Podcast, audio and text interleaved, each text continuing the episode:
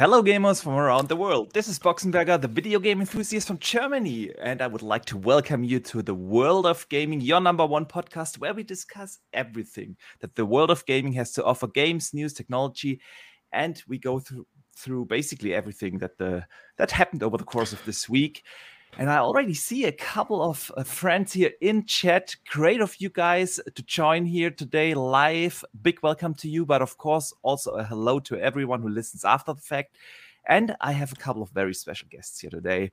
Um, yeah, you guys know that usually I want to keep the panel small on this show, but given the news of the week, I had to invite Mr. Badbit here, additionally to the other two gentlemen that I already had scheduled in for this week. So, um, for those of you who don't know him, he's the host of the Trophy Room, the most positive PlayStation podcast out there, and a good friend of mine. And I'm not just saying that because he's on the show here today. I truly mean it. You have the best PlayStation podcast Thank out you. there. Thank you for being here today. Dude, thank you for having me. And yeah, dude, it's like it's been so long since we podcasted together, yeah. and now this week it's like we're finally getting back in the rigmarole.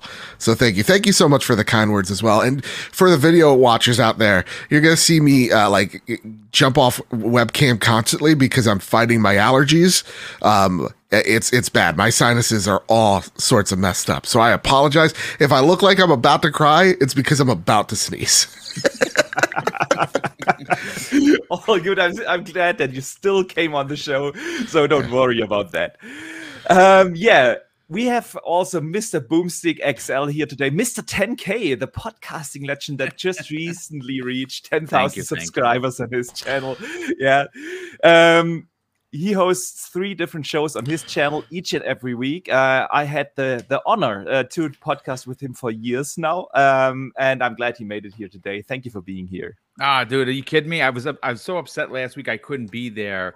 Uh, originally, I was Don't supposed worry. to guest last Thursday. Unfortunately, Mrs. Boom was getting out of work early two days in a row, which is very rare. But here we are. There's a lot of news to cover. There's a lot to get into. Definitely. And my God, folks, we're only 31 days in, or something, 33 days into the new year, and we've had more news in the last month than we have had in prior years. It's it's just bonkers. Yeah yeah, yeah, it's bananas. It's really crazy.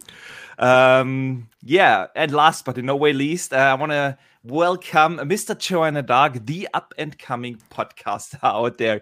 He's the co-host of the Xbox International podcast, a panel member of the Xbox Factor podcast, and the Nickel Gaming Show. Thank you for joining us here today. No, thank you. You know, your intro made me feel I know because you're in the future, right? So I'm. It was amazing, just like setting us up to kind of take us on this journey.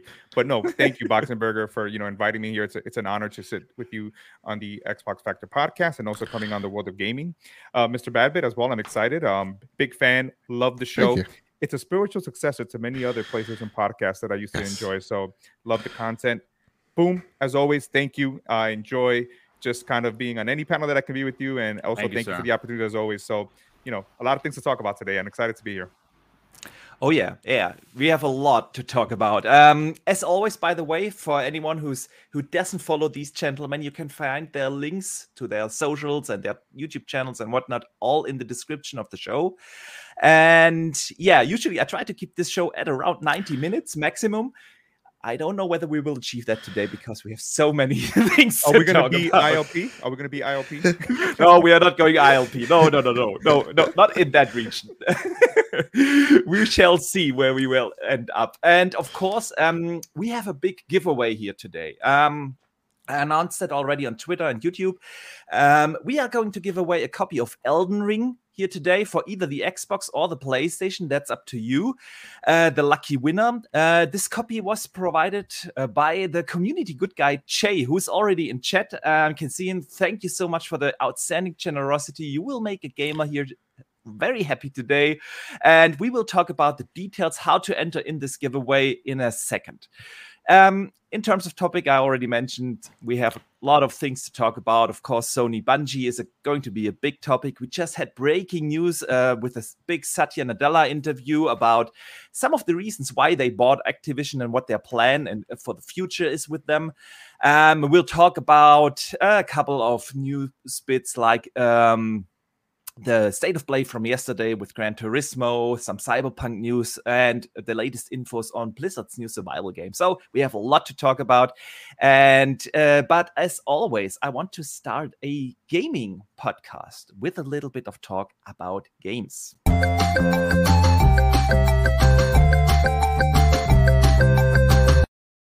So, we have had a couple of game releases this week, like Life is Strange, the remaster collection came out, Waylanders launched on PC, Dreamscapers came out on Xbox, Sherlock Holmes on the Switch. But I think the big one everyone is waiting for that will come out actually tomorrow is going to be Dying Light 2. I have it already preloaded on my Xbox, and I know that Joe had the pleasure to play it. He really enjoyed it. Uh, let it let us hear your thoughts on the game. Yeah, man. Uh, uh, listen, I played this on PlayStation 5. I played it on performance mode. And um, first and foremost, if a game's going to give me performance mode, I'm always going to choose performance. If you give me performance plus mode, I'm always going to choose performance plus mode. Uh, you got a, a 60 FPS, 120 FPS over everything, man. My eyes have been opened. So, right off the bat, been playing this. Uh, I did not even know it was in 1080p until someone's like, How did you deal with it being in 1080p? I'm like, Oh, you look good when I was playing it. So, I never really questioned it. Um, the game itself is a ton of fun if you just go in with the right expectations. This story is a is your average zombie, you know, film type of type of story. It's pretty basic. It's kind of by the numbers. You know, you are Aiden Caldwell. You're going into the last city to get answers because you are searching for someone, and along the way, you are in between a conflict between two groups: the survivors and the peacekeepers. And while you're going through the story, you're having to make these hard choices of who you're siding with, who you will align with eventually in the in the game. And as the story unfolds, those implications have not just story implications, but how the world uh, you're interacting with uh, changes. So if you choose the peacekeepers more over than the survivors, you're going to have more traps for zombies or even just, you know, your your your your renegades that as they call them um, or if you choose the survivors you get far more parkouring opportunities around the world which i chose hand over fist because to me where this game truly shines is not the story. It is in its open world. It's in its traversal. The parkour elements are just so fantastic and how they trickle them out and give these options to you over the lengths of the game is just it feels so natural. Um you know this is an open world where you're going to the main objective and you're going to be constantly distracted by either saving a group of uh, survivors, beating a few zombies up, or going into dens, as they call them, at night because the, the world changes and you get more of those infected out in the open. So you actually go into their dens during the night to go and scavenge for supplies and upgrades. Um, that's where this game really takes off for me. So if you if you love Mirror's Edge, honestly, midway through the game, I'm like, give them the Mirror's Edge IP because this nice. parkour chef's nice. kiss. Nice. This is for you. If you want a fun open world game to get lost into, this game absolutely for you. The combat is pretty simple. Um, think of it like Skyrim, but with zombies, as I said in my review, because that's what it kind of feels like. It's like okay. R2 light attack, hold R2 heavy attack type of stuff. Um, but even then, like crafting mods, upgrading your weapons, you do that by killing zombies at night and kind of like presenting them as tokens, and you get upgrades to like your health and stuff. Um, there's just a lot to do here, and it's a lot of fun, but it is a bit janky, and it has that kind of Bethesda jank that we kind of hold a Skyrim to of like, yeah, it's it's kind of adorable jank. I have run into some problems, but not nearly as uh many others have. Um, you know, I was talking to a few people on Xbox and that seemed like it was pretty rough over there. And then I also knew of one guy who their save file was just completely wiped on PlayStation. So I was, I, I, apparently I'm one of the lucky ones, but I really didn't have anything that got in my way of my experience all too often. Only, only one occurrence. So that said, with the right expectations, you go into this, you're to have a really fun time on your hands. Uh, I can't wait for tomorrow. Yeah. Joe, I yeah. you said about um the side content. Is it more? Is the side content? I guess uh, a little bit more interesting than the main stories, like the the world building.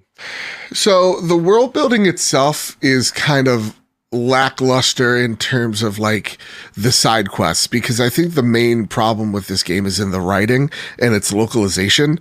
They use like really weird cliches that like kind of seem outdated from time to time. Um, and just some, some things will come out naturally, whether that's the script or the people behind it don't carry the words well.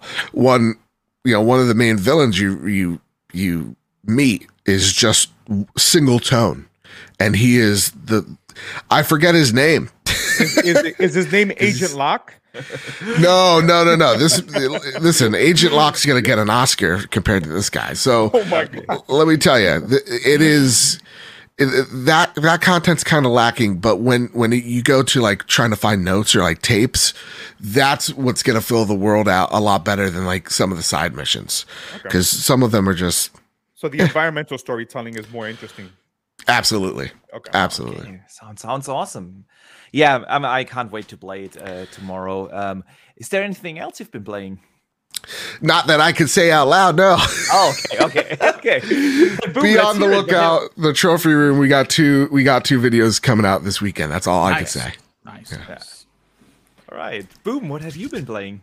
You know what? The truth of the matter is is i'm trying to keep it simple in 2022 i did a cardinal sin in 2021 and that's play take on too many games. And when i do that what happens to me is i really lose uh, so much of what i enjoy about games. You get in there you beat the game you enjoy it last year I, I had at least 10 different games I was through and it just it was terrible. It just it just was terrible. Half of them, more than half, I didn't finish. So this year so far, one of my most played games is record record a record of Lodoss War on the uh on Xbox Game Pass. It is my favorite game of the year so far if you like Castlevania Symphony of the Night and you enjoy Metroidvanias, my God, I am telling you to please play this game. It is astoundingly good. Awesome. It is just is it so good. Yeah, it's in Game Pass. Sure it's enough. Pass. Yeah, it was. It That's launched great. in uh, January. It's it's it's phenomenal. Uh, I'm close to beating it, and when I get through it, then I'll kind of decide if I'm going to go and play Dying Light 2 I don't know if I want to. You know, listen, I didn't buy it. I was hoping that it was dropping into Game Pass. Whether or not that happens still or not is still you know up in the air. Um, I don't know if I want to drop the money on it because I am playing a, a, you know, I, I just got uh, the Pokemon game for Switch. Ooh. So good. Mm. Freaking shockingly good. Right? Nice. Shockingly. Yep. I can't believe I'm playing a Pokemon game. Same here. And Listen, so I have a confession playing. to make. I have hmm. never played a Pokemon game. I've you only play played it for about a Pokemon on the Game Boy for an hour, and it just okay. wasn't my Oh wow! But this, the new one, is very Monster Hunter esque, yep. mm. which is oh, really? bonkers. Oh that wow! just comes okay. out on a Nintendo Switch. I can't Monster believe Hunter. It. Yeah, because yeah. I'm a huge Pokemon fan, and I'm actually not like huge, like I whatever, but like I have a lot of memories with them. Like so, you don't Pokemon have Red. A, you, you, don't have a Pikachu body pillow. Is what you're saying? No, no, no, no, no, no, no, no, no, no, no, not that far, not that far. yeah. I, I, remember even as a kid when I had when when we when the uh, Pokemons came out on the Game Boy, yeah, and everyone was playing them in the schoolyard. I was kind of, I, I, I didn't, it didn't draw me in, so I, I never touched them. And when I grow older, I thought, nah, nah, I don't know. But it, I have to change that at some point. Joanna Dark, before I get to you, I want to catch up on a few super chats that already came in. The first isn't actually a super chat, but it's Wondering Dutch who became a channel member. Thank you so much, brother, for the outstanding support. Um, channel members get early access to everything I put up on the channel uh, and custom made badges and emojis. So thank you so much for that uh, support. Then we have a five dollar super chat coming in from Dave Ramos. He says, "Shout out to Jay for sponsoring the giveaway. Happy Thursday, folks, and looking forward to a great show. Cheers." Yeah, thanks again, Jay. It is really awesome that that you are trying to make one gamer here in the community a really happy and lucky guy. Um, or gal, uh, we shall see. Um, yeah, and Wandering Dutch also uh, sends in a five pound super chat. Says, more than 60 awesome people watching. Make sure to hit that like and sub button if you don't already. Um, road to 5K, awesome panel. Have an awesome show. Thank you, brother. Yeah, the road to 5K is real. Uh, I only need about 110 more subs and I oh, hit wow. the big landmark of 5,000 subs. So, yeah, that's gonna be hopefully very soon. Thank you so much. And we have Drawn TJ. He just writes in, "Hi guys, hi to you, hi to everyone Drawn in chat." TJ, what's up, brother? Yeah, he's always here. Love to see so many, so many people already tuned in. I see, I see so many familiar names in the chat. That is really awesome. And yeah, but let's hear it, uh, Joanna Dark. What have you been playing? What what has been keeping you busy? No, like Boom, I kind of did something different as well because I don't get to enjoy them. Instead, it's like a list, so that's not gaming. So after my high bar that Horizon Zero Dawn set for me playing it for the first time ever after eight tries, it was hard. So I jumped into Pokemon, and this nice. is my first Pokemon. Nice. I've never played Pokemon. I own really? them, and then I walk away. Like, hey, you Pikachu, Sword and Shield. I was like, yep. nah. Okay, I went what made one. you pick up this one as the first Pokemon? The, because the way it looked, and it, when I started seeing the videos, the last videos towards the end of the week, I was like, okay, I want to get this because I love Monster Hunter. So going in there and just like looking at these little Pokemons and battling them and trying to catch them and just overall like having to dodge, it's the I guess when you run into the higher Pokemons, you get the thrill of what you get in a Monster Hunter game when you're hunting those big monsters and you're just like running. So I've been I've been enjoying my time with it. And I was like, wow, this is what I want in a Pokemon, and hopefully they can continue to iterate on this because this got me a player that's never really liked Pokemon to be like, oh man, this is real. Um, in between that, I've been playing Nioh because I want to punish myself. Um, God but, bless. God bless. You know, this is the way of me repenting, you know, for not playing it. So I played it. I've enjoyed it. It reminds me of Ninja Gaiden, but I think Nioh is going to take a backseat as I jump into Dying Light 2. Um, it's a game that I've been excited for. It's more of what I want. Techland, yes, it's been janky, the old ones. I actually replayed it on the Switch, you know, so I'm a, I'm a true fan there at 30 at 30 frames per second. Oh um, wow, on the Switch. Uh, oh god. Yeah. yeah, nice. And um so I'm excited for that and so many other games, but Dying Light is my game so far right now along with of course, you know, Elden Ring and Horizon Forbidden West. I mean, after mm. beating Horizon, I am excited to jump in and you know, I love Aloy and I understand oh, yeah. wow. So yeah, can't yeah, wait. I can't wait. Can't wait. Have it pre-ordered already. Um three more weeks and and then I will sink a lot of time into that. I have not. I have not, uh, unfortunately PlayStation doesn't love me as that much, uh, but I have only heard stellar things. Yeah. So yeah. I'm excited, man. I'm just counting down the days. Just counting yeah. down the days. Forbidden same, code. Same. Not the forbidden code. I, that's wrong. All right, guys. Um, before we move uh, to the news, um, let's talk again about the little giveaway we are doing. Uh, you guys can uh, win a copy of Elden Ring either for Xbox or PlayStation, and all you have to do is, of course, be subscribed to the channel and type into the chat hashtag TWOG all small letters, no capital letters. Otherwise, the tool won't pick you up that I'm trying to use. So, hashtag TWOG, type that into chat, and you will automatically be entered into the giveaway draw. We will do that a little later down the uh, in the show. I already see people doing it right. You, for instance, you have to type in hashtag TWOG. Yeah, without the hashtag, it, it won't recognize it. Um, yeah, so we see it. Yeah, exactly. He fixed it. So exactly. Uh, we will draw the lucky winner a little later, of course, and um, definitely make sure to stay in the show because is if I should not know the winner and I don't know how to contact him, um, we will have to draw another one. Um, yes. So definitely make sure to stay in the show. Um, and before we move into the news, I want to get uh, the uh, latest super chat that just came in from again from Tron TJ. Is it true that Dying Light 2 is really buggy? I've seen people do reviews. Joe, maybe you could answer that. Okay, like is it buggy? Yeah, like like again, I I really do think like Bethesda level like buggy in terms of like Skyrim when you first played it. That's what I experienced. Like, yeah, some of the animations are kind of weird. Sometimes you see a person walk into someone while you're talking to them, but like that's like the level of jank that I see, and it's not all the time for me. So I know okay. it, I, mileage varies though because that's the common consensus. So, I mean, I, I can say from from Dying Light one that Techland, even though they, they have that jankiness, they've been really good in supporting their games um, and yeah. kind of fixing yeah. it Indeed. and iterating. Yes. And they already said that approximately 1,000 smaller and bigger changes are coming with the day one patch. So um, I expect that this patch will make a difference. Okay, but with that, um, I want to move to the news of the week.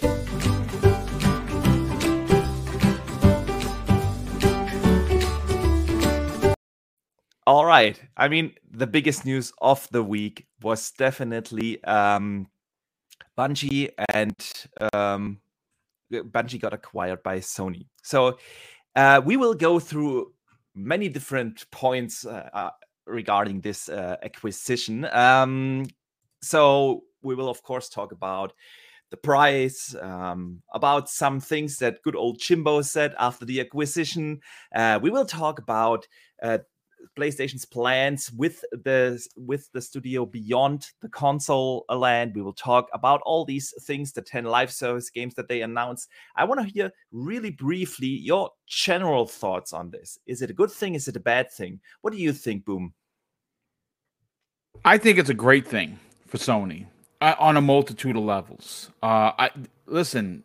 The end of the day, when you look at this, Sony, you can say Sony got the. I'll put it. Let me just put it like this. Right now, Bungie is holding all the cards. That's what it. That's what appears to be.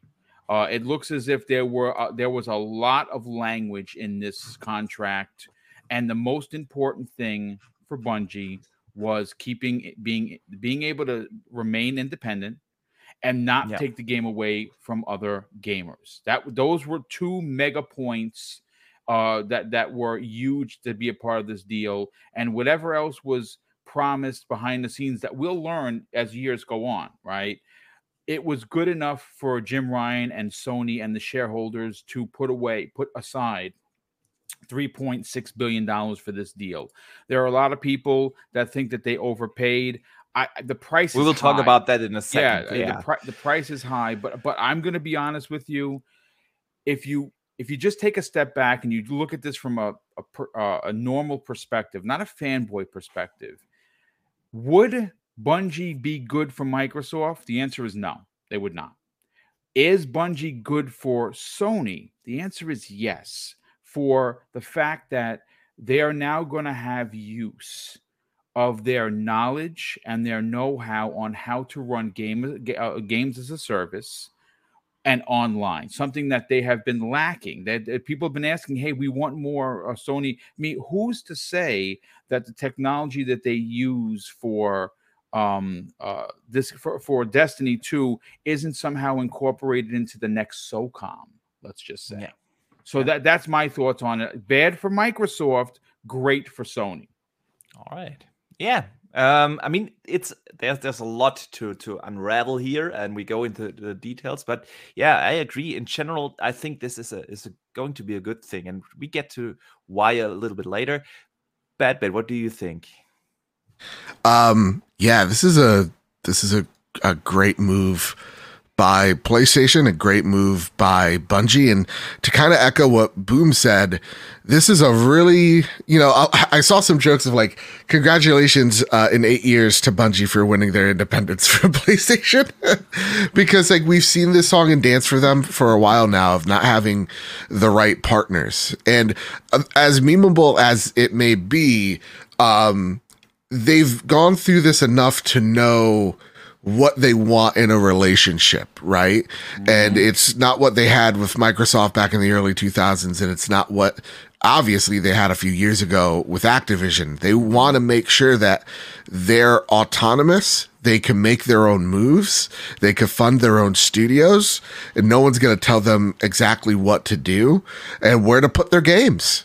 And that those stipulations were met. That's why like no matter like did they overpay? Like, dude, everybody's overpaying, right? Like X, Xbox paid six billion dollars for Bethesda, double its its market worth. Everybody's overpaying right now. It's a it's a you know it's a uh, a seller's market. So to me, it's like yeah, if you're Bungie, you get, what you get out of this is your freedom, your autonomy, and the uh, ability to take your products and put them in a transmedia place, whether that's TV or movies. And if you're PlayStation, you get the infrastructure of how to make a game like this because you obviously have it.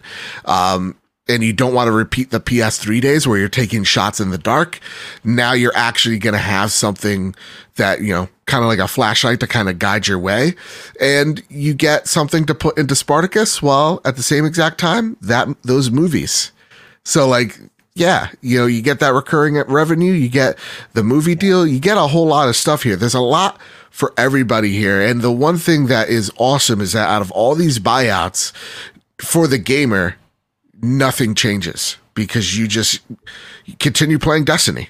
Yes. Continue playing whatever whatever yeah. games that are out there. Continue to be yeah. excited for them because you're going to still get them, and and that's what I re- I really love out of all this because like this one doesn't concern me because it's nothing really for us changes. Yeah.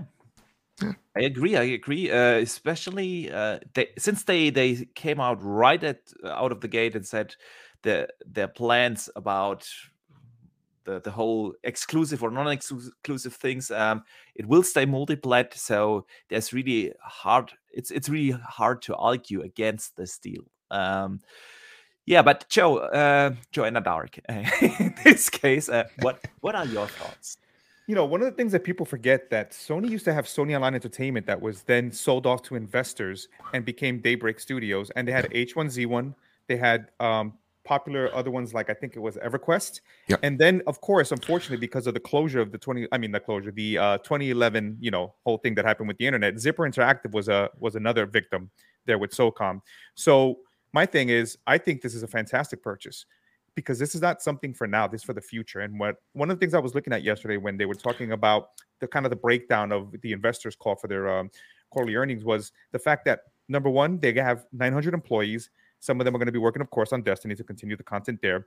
Then they have stuff that's going to be helping with incubation on, on projects and my thing is, you know what? You have to spend money to make money, and I think this is great for Sony because you know you have you have somebody that comes in and kind of gives you a different perspective and a critical lens to see how. Hey, I see you tried stuff like Destruction All Star. I see you tried this to put in your games. You know, let us help you because we have, regardless of what you think about Destiny, you know, uh, it's still a high played game. I loved it. I've invested in it as well um, to help them. And another thing is, what if Bungie now coming in maybe helps? Um, you know, I was thinking, I was talking yesterday on XBI, comes in and helps uh, Naughty Dog with factions and says, hey, you know what? I think you can do this. Um, overall, a great, and it makes sense. One of the things we people forget about, and I want to, you know, close this out is Sony is making investments that make um, strategic, uh, you know, to what they need in their ecosystem. And yeah. this is going to help them, you know, if they have Spartacus coming, these games don't fund themselves. You know, it's not like Jim Ryan goes and gets a tree and shakes it, right? Yeah. These service games allows to bring people into the ecosystem and then fund those ideas. And I just think overall it's a win-win for all gamers and even people that play mainly on the PlayStation platform. Yeah, yeah, I agree. I absolutely agree. Um, there are multiple things we could talk about, and uh, the first I want to bring up here is, of course, the price. Um, three point six billion dollars. Mr. Badbit you already touched on this a little bit. Uh, everyone is paying a little overpriced these days. I still want to put it um, a little bit in perspective. Yeah, you mentioned Bethesda ZeniMax. Um, Microsoft paid 7.5 billion for that acquisition, uh, but that so basically double the price than for Bungie. But with that, they got like eight different studios, tons of IPs, some of the biggest IPs uh, in the world with Elder Scrolls and and games like Fallout. Doom, Wolfenstein, all these big IPs, a lot of technology. Um, and Sony, for instance, acquired Insomniac for the steal of a generation of 229 million, so less than a tenth uh, yeah. of, of what they paid for Bungie. Um, today we learned um, that one third of this uh, 3.6 billion, so 1.2 billion, are going to be spent to encourage employees to stay. Yeah. yeah? At, yeah. at Bungie, that they don't leave the company. Still, it's quite a lot for one studio that has um, one IP right now, and that is Destiny. What do you think? What? Why is is it this high? Um, because it's Bungie. like, on, like honestly, the that number is high, and yeah, I, I like that. Th- some of that money is going back to the employees because, yeah, the one thing that is um, trouble with games is that everybody constantly moves. You know, you see it on Twitter all the time. Like, you know, person worked at Insomniac. Now they're a creative lead at, you know, I don't know, Rare, you know, creative lead at 343. Now they're working at, I don't know, Bandai, you know, some, something crazy. Like people are constantly moving. Yeah. And that is something that these businesses are trying to tackle. So, you know, if, if I'm Bungie and if I'm Sony, just to set everybody at ease, going, hey, listen, everybody's getting a little something out of this.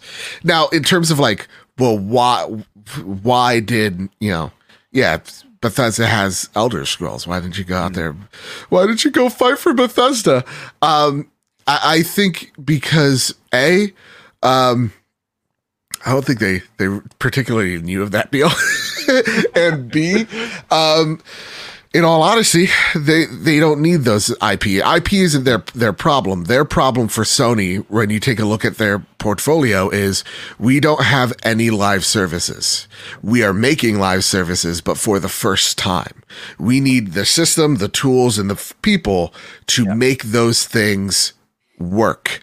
So that's why you're going to go out there and you're going to spend a buku amount of bucks to get a name that everybody knows to get excited for and that makes a killer product. At the same exact time, we're talking transmedia, baby. So Sony wants to make a Star Wars out of Destiny. That's their goal. That's their mission statement. And that's probably why the purchase was so high. I, honestly, I like all, all, the acquisitions to be really high when it comes to single devs because that means to me you're believing in the teams more than just the IP. It's like no, no, no, no the IP is great, but these people that work here, yeah. That's that's what we really want. And that that's awesome to me because honestly, the developer wins. If if yeah. if if Sony pays a little bit more, good good on them. I don't care. Yeah. Because again, yeah. the developer is the one that's actually profiting from it. So to me, good. I, I wish they spent more. you know, it's funny. Literally, we got breaking news that the uh the creative lead uh for transmedia at mm-hmm. League of Legends just joined Bungie. Oh, oh that's awesome. Right. Yeah, that's awesome. Yeah. Because uh, anybody watch Arcane, that shows oh amazing. Yeah. Oh yeah, so, so it, they, that story literally just broke minutes ago, and wow. uh, yeah, he has officially joined Bungie on a oh, trans on a transmedia project that is going going full steam ahead. So that just goes to show you that it w- with Bungie, yeah. it's not just mm. games. Oh yeah. And, and I, I want to say this I'm gonna say my favorite person in the world, Kojima. You buy, you pay Kojima not because of the fact that he just made Metal Gear, made people be fans, because of the name, and you know what you're getting. You're gonna get an experience yep. that's gonna be out of this yep. world. And Kojima's name alone brings people over. You know, so same thing. If if Kojima was on the board, hey, and he wants 4.6 million, and I had the bank, I was like, hey, Kojima, come over. I'm gonna pay you five just to make sure you you don't have second thoughts. But it just yeah. makes sense and overall, and that's great yeah. because the employee. I mean, right now talent is hard to retain. So to give that incentive, to say, hey, we want to make sure and let you know that we appreciate uh, what you do, and we want to continue to work with you. Here's some, you know, some extra incentive. It's, it's awesome. It definitely is. I just said it uh, yesterday on the show. I don't think that the transmedia thing um, is the reason why Sony acquired them. It's what they offered. No, them. it's part of it. It's what yeah. exactly. It's what they offered them. It's uh, how they got their interest. That I, I'm sure of that. I think the main reason for Sony to spend that kind of money is really not the IP Destiny the the main reason is the technology that they buy with it. Because if you are sony and you look at your great lineup of, of first party studios there's really that gap missing of online and live service games. Um, and in these day and ages it isn't really easy to just script and code your new game engine that, that supports a proper net code with Bungie, they acquired one of the most robust netcodes uh, out there. They have a, a, great team that knows how to do shooters. They have the infrastructure to pro, uh, that uh, that supports uh, live service games and all that. And with that, uh, Sony acquired that kind of technology. And I think that this was a big part in the in the price point um, here. Um, but I, I like the the fact uh, that uh, Mr. Badbit, uh, that the point that Mr. Badbit brought up. Um, it's good for the developers, and uh, I, that's what made me happy to hear that at least one third of the money is actually spent on the regular developer, the regular guy that works at Bungie. There are over 1,000 people working there uh, that usually don't get affected by these kind of deals, other than they are now owned by a different company. And um, this way, they at least uh, to me, it sounded like it. Uh, they are going to get a little benefit from this deal, so that made me really happy. Good for them. Before we go to the next topic, I want to uh, briefly thank two people. Um, the first is UK Led, who became a channel member, as well as everyone's idol Goro. He also became a new channel member. Thank you guys so much for the outstanding support. So, um, let's talk about a little bit uh, this acquisition. Um, and Jim Ryan had an interview um, with um, multi- actually had multiple uh, inter- interviews, uh, and he said, "I want to I want to quote him um, that." He that PlayStation isn't done with acquisitions. He said, "We should absolutely expect more. We are by no means done with PlayStation. We have a long way to go. Also, we learned this week that Geoff Keighley apparently knows something that there are more acquisition deals in the final stage of negotiation. And um, so, boom! I want to want to hear your thoughts. Um, is PlayStation done with with acquisitions? What is going to be their next move, or is are these acquisitions that Geoff Keighley is referring to maybe some other company? I think it's a, it's a combination of both. Uh, okay. To be honest with you, I, I don't think Sony is done. Uh, Joe and I have had uh, even private conversations regarding this. Uh, this Bungie deal, folks, if you didn't know, was four and five months in the in the makes. Uh, this this is doesn't happen overnight. This isn't the counterpunch. Uh, and Joe and I believe that that counterpunch is going to come. Now, who who who do we who do we suggest? Um, I honestly couldn't tell you. The board is is completely wide open.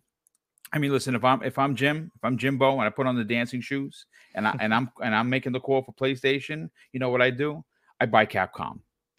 That's what I do. That that stops the presses for any negativity because Capcom is my favorite uh, uh, developer publisher of all time, and their IPs are godlike. That, that's the end of the story. They're, they're they're just so freaking good that it would be incredible. Do I think that they have six billion to spend? No, I do not. Um, I, I the, the, the easy choice, the one I think that's probably the go-to, even though people are like, hey, why buy the farm when you get the milk for free? In regards to the cow, Square Enix. That's the one that seems like it just kind of fits. Uh, and if they weren't buying a publisher, which maybe they don't do, do publisher, Joe, you're gonna love this. Mm. Mm. Buy buy FromSoftware. Yeah. Make make them, which it it, it, almost they, it always makes. Don't sense. they have shares boom in there? They they'll have yeah. shares. Uh, they do. They yeah, hundred percent. They have shares yeah. in there. So it would be it would be a kind of like fitting a glove, like just perfect, right? So I don't know what they do next. Uh, in the in regards to what Geoff had to say, you know, Geoff is he's listen, his connections are ridiculous. The guy knows everybody. So if he's yeah. putting that out there, he knows what's going on, or at least some some some you know information that we could be hearing some more information soon. Um, the I don't know who. Listen, Microsoft isn't going to sit on their hands. Uh, real quick, just so uh, everyone knows, tomorrow's breakfast with Boom. For the first half hour, we're going to have Hogue Law on, and he's going to be oh. answering a bunch of a uh, bunch of questions for us regarding the mythos of American company buying a Japanese company. We're also going to be talking about. Um, nice. Um, we're, we're also going to talk about. Um, you know, it, it, is Sega the next one for Microsoft next year if they're still around? And from what we understand, they're trimming their fat uh, that takes about 12 to 18 months. It, it lines up, so that's always a possibility.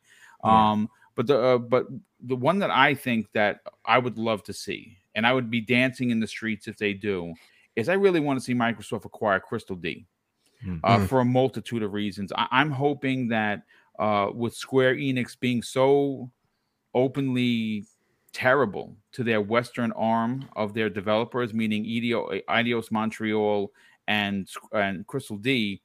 You know what I'd love to see Microsoft do? I'd love to see them buy both of those studios and the Tomb Raider IP and mm. that would be a big acquisition, I think. But you know, again, only time is going to tell. But we are, we are apparently, according to you Geoff, think that is going to happen before the ink on the acquisition. that's one of the questions sealed? I'm. That's one of the questions we're going to ask a whole Law whether or not yeah. an acquisition of you know of a smaller studios will yeah. will will impact uh could potentially impact the Activision Blizzard deal, uh, and because those are not uh publisher uh, acquisitions, it's business as usual, so it might be able to get away. But I, I don't know for sure. Yeah, yeah. I, I, yeah, yeah. We might touch on that a little bit later because we have the had just an hour before this show uh, started uh, the breaking news of a big Satya Nadella interview, and he mm, actually yeah. talked about that, and we get to that uh, a little bit later in the show.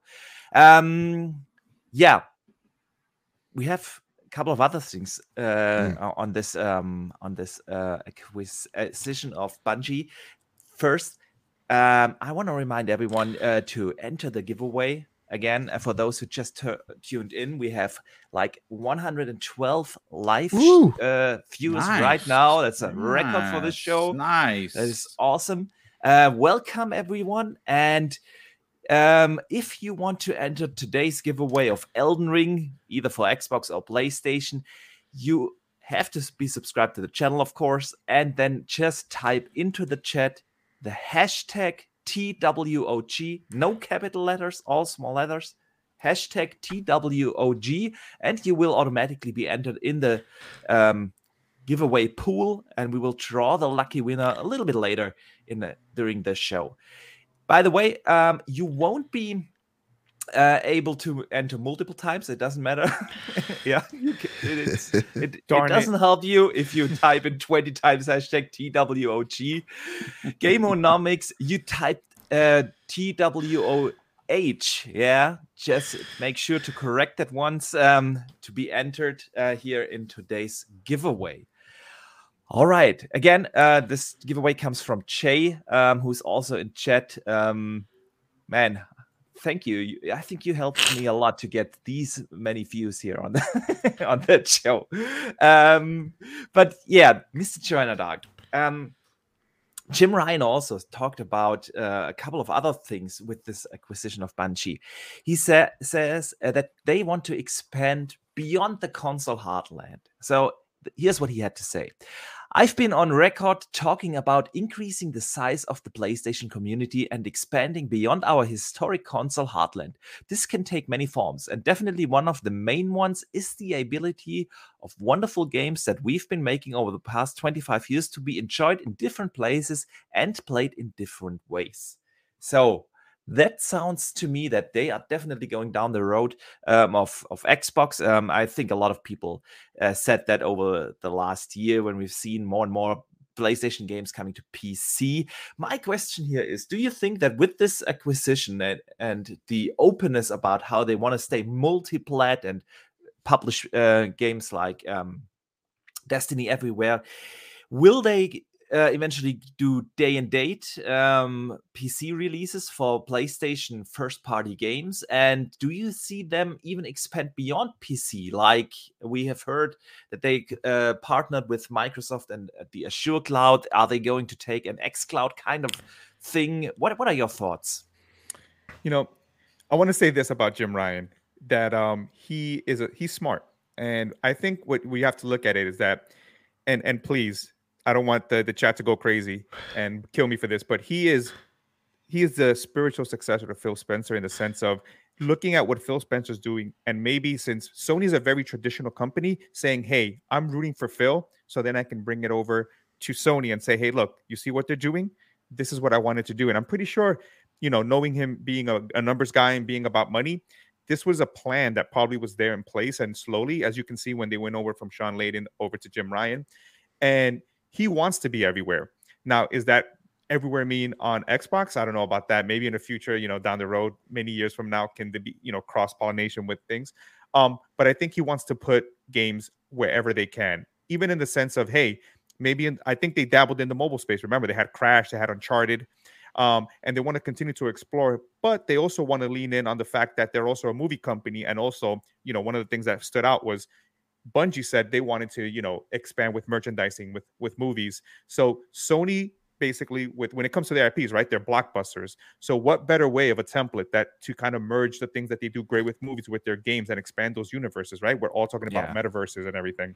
Yeah. Um, so I do see where there probably is a date and date. I mean, at this point, you have to do something like that. Now, how soon it is, you know, everybody's speculating. I think, like everything, Sony has their plan of how they want to do this, how they roll it out. Um, you know, I would love for whenever Spartacus comes, or even now some of their newer games like Horizon come, you know, maybe in the next three six months, or even any future games like Last of Us, um, you know, the next one, or even God yeah. of War come date and date. Um, because as you can see, people buy them. I mean, I'm one for I double dip. I bought God of War again, and I said, "Hey, why? Because I want to experience yeah. it on the PC. Um, they're great games, and I just feel yeah. that more people and at the people need to experience this. Second, that's more money coming from another sector that you can chop in to again continue to fund these games. And at the end of the day, like I said last night on XBI, both companies are going on the same same trajectory, mm-hmm. same place. They're just taking different roads to get there. Yeah. And eventually it's going to be the same. Look at the Xbox One and PS4. It's all about messaging. PS4 wanted to be exactly the same thing the Xbox One wanted to be. It's just Sony executed the messaging much better than the Xbox. And you know that I think that eventually day and day is going to be, if not, if not, you know, in the future sooner than we expect. Okay. Okay. What do you think? Mr. Badbit and Boom. Um, will they do day and date eventually on PC? Eventually. Uh, uh, oh, day and date on PC. Yes, eventually. When they build up the the the capabilities of doing it, which you could see that they are. Um, I think they were reluctant to do this. I think you know those interviews of like developers, their own, going, "Come on, let's let's let's do this."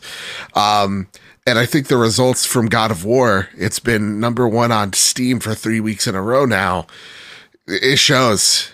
And I think PlayStation is going to take a look at that number going, whoa, okay, let's Let's do way more of these. So I think eventually, you know, a few years down the line, you're going to see PlayStation games go day and date with PC, especially yeah. because of the global supply chain right now, uh, as constrained as it is, and they can't sell as, as much hardware as they want. Um, you're going to see them make these moves to find revenue elsewhere as the the supply chain gets better later on in the year. So yeah. to me, I think this is this is Sony absolutely. There, I, I, like what Joanna uh, Dark just said here, man. He, he, yeah, they're they're going in the same place. They're gonna end up in the same destination. Mm-hmm. They're just take one one's taking highways, one's taking the back roads. Yep. Right. Yep. And that's what we got to we got to think of it. You know, the one thing that I always uh, when it comes to Jim Ryan, uh, people like to you know cast him aside like like all he is is his businessman. They all are. They're all going to say the things that you want to hear or that the company wants to hear. The thing with Jim Ryan is Jim Ryan wants to run Sony one day. So he yeah. he yeah. has this under he he has this assumption of if I can actually make this brand stronger with an aggressive Microsoft, well, then I'm just a shoe in for this. So he's going to be working his butt off for that promotion. No doubt about it. He's, he's not just sitting back. He is being very proactive. And I would have to say, maybe even some of the most proactive that we've seen PlayStation in quite a bit. Um, yeah. So yeah, no, definitely we're going to see games day and date for sure. And when it comes to acquisitions, when it comes to the Sony side, we're going to be very surprised at what they're actually capable of doing because we're yeah. all hearing what they can or can't do. And you know, in a few months we're going to find out. we, we, shall see it. I will yeah. have you back on the show. When- it's going to be nuts. One, one thing I want to say, uh, you know, that I think Mr. Badbit said a good thing is, yes, we all love, um, you know, I love my Xbox leadership. We love Xbox leadership, but yeah. not every leader needs to be up front. Sometimes you yeah. don't have you don't have that type of leader that has that charisma, but they're still a good leader. And Agreed. what I'm seeing is, you know what? He's putting his head down and he's going to put people in place to give you also the people that you want to talk to. Herman Hulst is a good person when he goes up front on camera. Yeah. Um, yes, and as, as long as as fans uh, of you know of the PlayStation platform and games continue to deliver on the quality and continue to improve yeah. the services, that's all that really matters at the end of the day. Versus somebody that comes in gives me a magic show like Randy Pitchford, and then what, what, what else? What are you giving me, man? So you know, I'll take some mine every day. I, I said something similar a few weeks ago on another show um, when we talked about Matt Booty, the head of the Xbox Game Studios, and why he isn't uh, uh, out there, and we don't see him that much uh, and often on interviews and on the stage and whatnot. And uh, even though he runs the entirety of the Xbox Game Studios, and uh, especially when you compare that to other leaders uh, within the Xbox team that are very open in public, yeah, um, the thing is, it's not his job. His main job is managing these studios, and like you said, great leaders don't always have to be that uh, great person on camera. Um, no doubt here.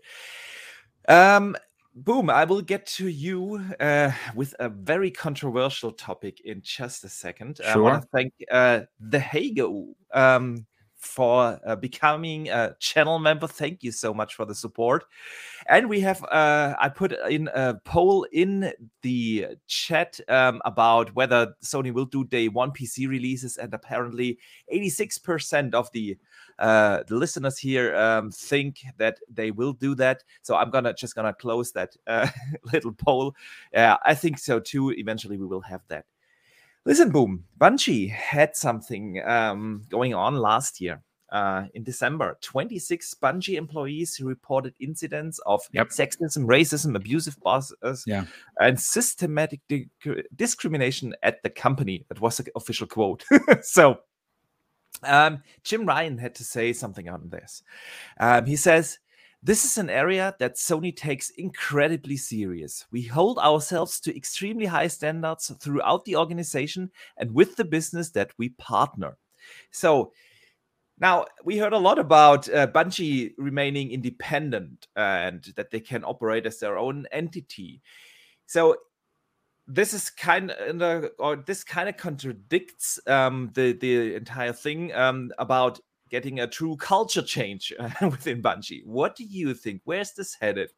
Will Sony do more within Bungie um, than they just reported uh, over the last days to actually take care of these these issues in the studio? Um, what are your thoughts? Uh, the head of uh, Bungie, that's that's Pete Parsons, right? Yeah. Yeah. yeah, yeah. He, I, I, remember he came out and he, he, basically put it out there that he he's failed as a leader, that he allowed this to happen. Now, yeah, uh, that that listen, that's that's what happens when you're a good leader. You get out there and you admit that you you messed up on on something that. Again, I, I can't say that I don't own a company, so I don't know, you know, what, what, my connection would be to HR. For me personally, it would be top of the, top of the uh, the chain because I want to make sure everything is running fair and and right. That, but that's me. Yeah. Uh, yeah. But a situation like this, uh, Sony has to come out.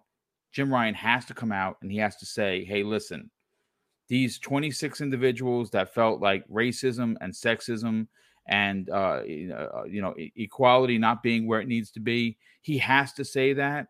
Uh, I'm sure that there are stipulations in this contract that uh, would make it void and forfeit if they didn't maintain a level of fixing what's wrong. Oh, now, wh- why was this sexism or, and this racism happening? Is it because of a group of people? Is it because of three or four people that they have to get rid of? I, I can assure you that whoever was involved either has already been fired or will certainly be fired now. And we see we're seeing yeah. what happened uh, when Microsoft announced the acquisition of Bethesda and Blizzard, what happened that day? It was reported by numerous uh, numerous publications that pink slips were being handed out like candy.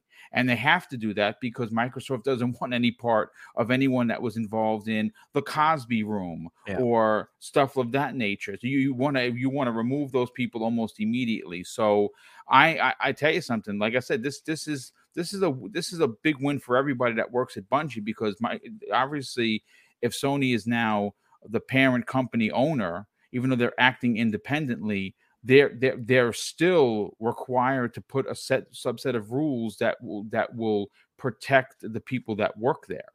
That that's that's that's a must. So yeah. I, I mean, I, am I'm, I'm happy that uh, that's going to happen. Um, I want to see. Yeah. Uh, obviously, you every time you hear one of these stories, it's it's it's horrifying that this yeah. actually goes on. This is, this is ridiculous. The the one thing to take note, um, the difference between Bungie and Activision is one one wants to fix the culture and one has to fix the culture. Indeed, right? Great point, Joe. So, like, point. Bungie has stated, even even when when they went to criticize Activision, we're not perfect and we're trying our best. And when those reports came out, they're like, we are taking a look at at ourselves right now and, and fixing it.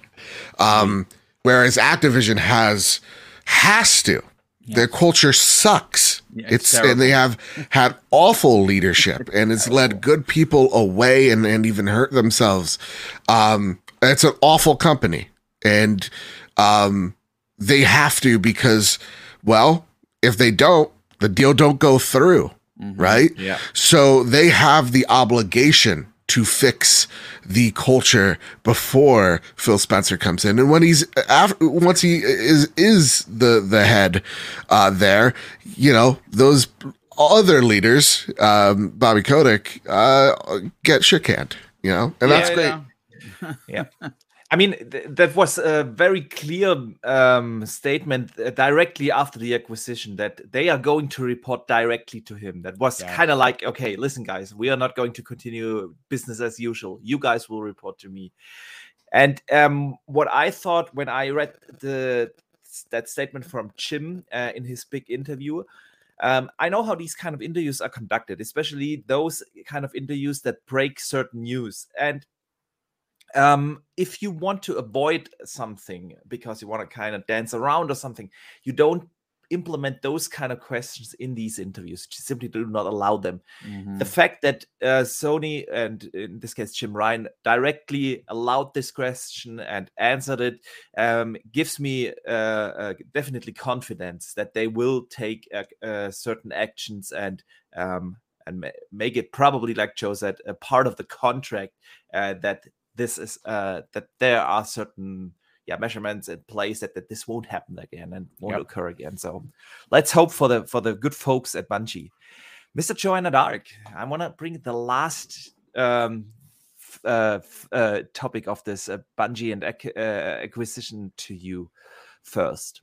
Um, during the earnings call of Sony, they announced that they plan to launch at least 10 live service games by March 2026. So we spoke about uh, this a little bit earlier um, that there's also a lot of technology now involved that they acquire from Sony, but that's still like uh, in the next four years, 10 live service games. That's more than two an average per year.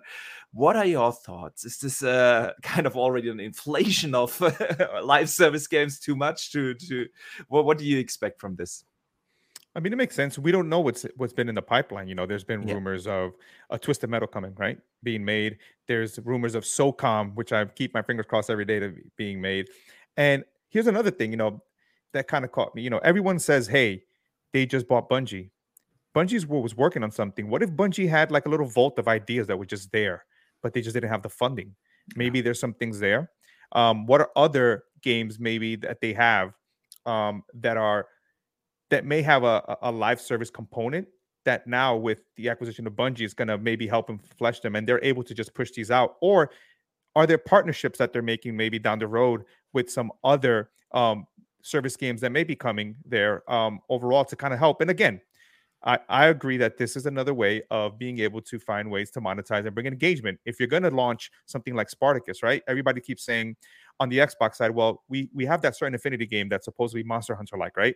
We have all these other projects that have some live service game like Project Dragon. Well, when you have something like Spartacus, um, and you don't want to have the effect of sometimes what happens with people on Netflix, right? Um, where they'll say, "Hey, "I want to see the Umbrella Academy," and then leave. Yeah. Um, yeah. Or I think on another podcast, uh, Assassin Lupa said a good thing, right? If Spartacus came, I'm going to sign up the the month that God of War comes out, as an example, if it came out, right? Mm-hmm. And then after that, I'm going to leave. You need content that brings you back, right? Yeah. So that's yeah. the type of content that says, "Hey, I'm going to jump into the next whatever, you know, Destiny 2 expansion. I'm going to jump into the next live service game." And this is, of course, Sony's way of saying to their fan base, "Hey, we're still going to give you these blockbusters, but we also have these games that allow you to engage while you're waiting for these experiences. And, and as you can see from the deals of crossplay and a lot of things that we found out through the whole Epic lawsuit, that makes a lot of money. So you have to find a way to protect. And again, you don't even know the state of um, Call of Duty. So you want to be able to future proof yourself to also similar to Microsoft. You know, what if Capcom comes off the board? Now they have a game that Monster Hunter like that you could put in your service in case things come off the board, you have to be able to continue to iterate and and, and build these things so you can, you know, give it to your, give your audience what you really want. Ah, sorry, my mic was muted. Don't worry. That's super important though. Like, you know, right now I, I get like there was an immediate fear of like, uh oh, they're they're we don't want Sea of Thieves on PlayStation type of vibe, right? Um, well, I would, I do, damn it, I do. But like, there's that fear of like, oh, I really like Horizon though. I really like Ghosts. I really like, you know, Uncharted and whatnot. I don't want that change to happen. But it's really, when you take a look at the PlayStation portfolio right now, it's like, right now, it's, it's, it, teams aren't being taken away from you know other other games they're being added to. Like you got Guerrilla that's Guerrilla that's been working on a a MMO for like years now, right? Or rumored. Um, you got uh, Naughty Dog working on Factions 2. You got Insomniac rumored to be working on a multiplayer Marvel game. You have Santa Monica, who has three teams. You got to assume one of those is also working on something as well. Uh, and then you got Bungie, then you got Deviation, you got Firewalk and Haven, all these new studios as well. So when you take a look at the board, it's not that you're losing Uncharted. Uncharted's always going to be there. It's yeah. you're gaining something else that's building upon that universe. And who knows, maybe we get that SOCOM game we've always wanted. And and maybe that's from Guerrilla. Who knows? Sky's a puppy. no, what is it? No, the Night's a puppy. Yeah. I want I want Siphon Filter. oh yeah, component. Bend. Let's go. I honest to God, when when they said that they're working on like a Splinter Cell s game, I'm like, yep, Bend's working on Siphon Filter. Yep, hundred percent. All right, yeah. you could you, you said the quiet thing out loud. but yeah, no, it's it's it's good. This is this is what we're seeing again from what Joanna Dark said earlier they're both getting to the same destination. They just took different paths. Microsoft needed first party games, they've secured them. PlayStation's now securing multiplayer games for their weakness. Yeah. They're both securing things. This is like this is this is really exciting times we're living in, guys. absolutely, absolutely. It's the golden age of gaming, like Pong always liked. He sure does say that. I hate when he's right, you know. yeah. but he can't argue with that. Yeah. Um, yeah, let me catch up on a super chat real quick. Uh, Drawn TJ uh, sends in a generous $5 super chat and says, Wouldn't it be nice if full Game Pass on ga- PlayStation and PlayStation games on Xbox in the future? That would be awesome. Future's coming, man. I, I, have no doubt in my mind that is going to happen. It's just a when. It's not even if, it's when. Yeah. I th- I think so too, especially with both companies going into the subscription kind of model. It really doesn't matter where, from which device you log into your subscription service. Uh, it really doesn't. It'd be yeah. beyond the box. Beyond the box.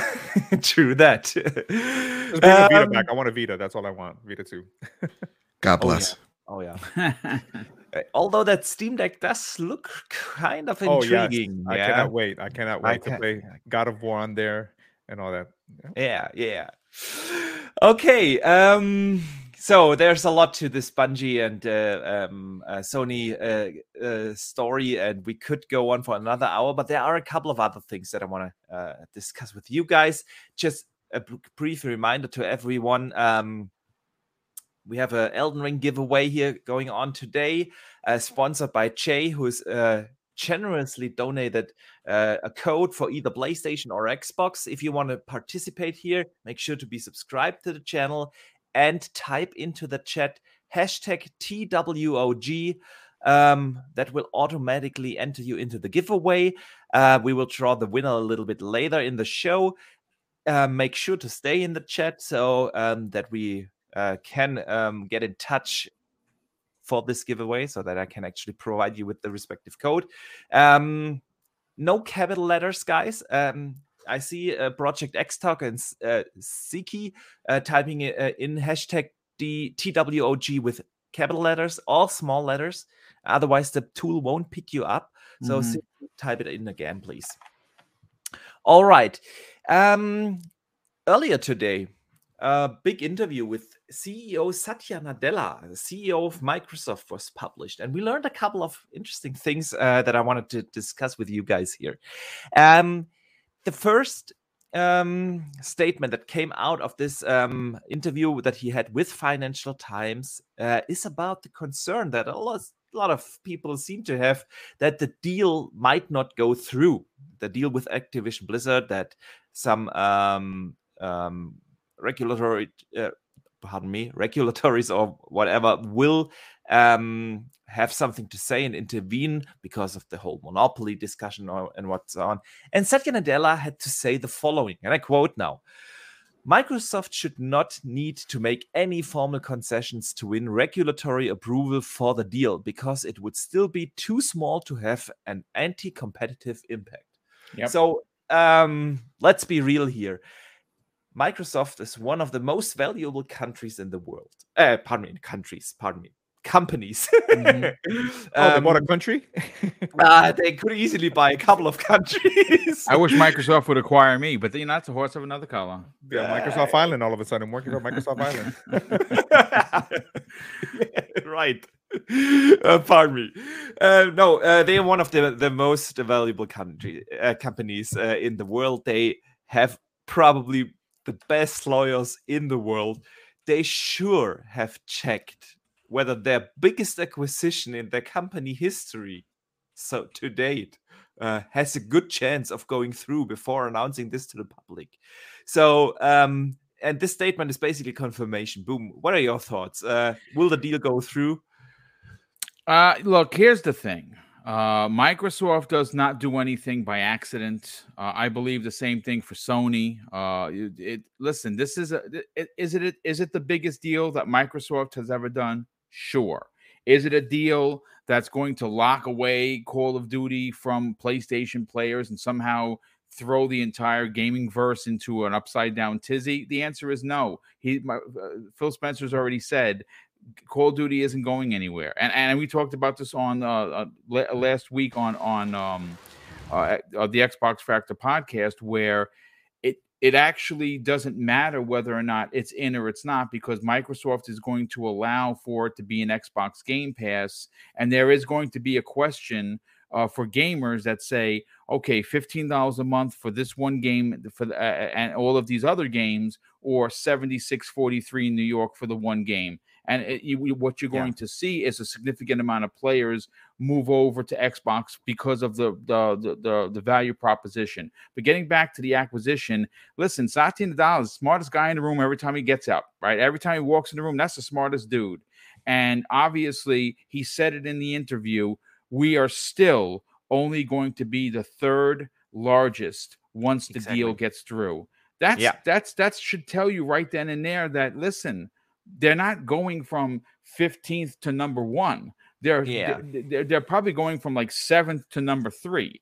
And that it's not going to be that big of a deal. This deal is going to go through. What you're going to see and what I've been seeing on the interwebs, because Twitter is a uh, you know packed with landmines, is people running with this. Aha, Microsoft isn't getting it. You see, I told you. It, it, it trust me when I tell you, the deal is going to go through. They're not going to get scrutinized. They're not doing anything illegal they they are literally and, and, and i'm sure the lawyer is going to present this they are saving thousands of people from the the heart-wrenching uh, uh, of working under the devil which is is bobby k. That guy is a prick.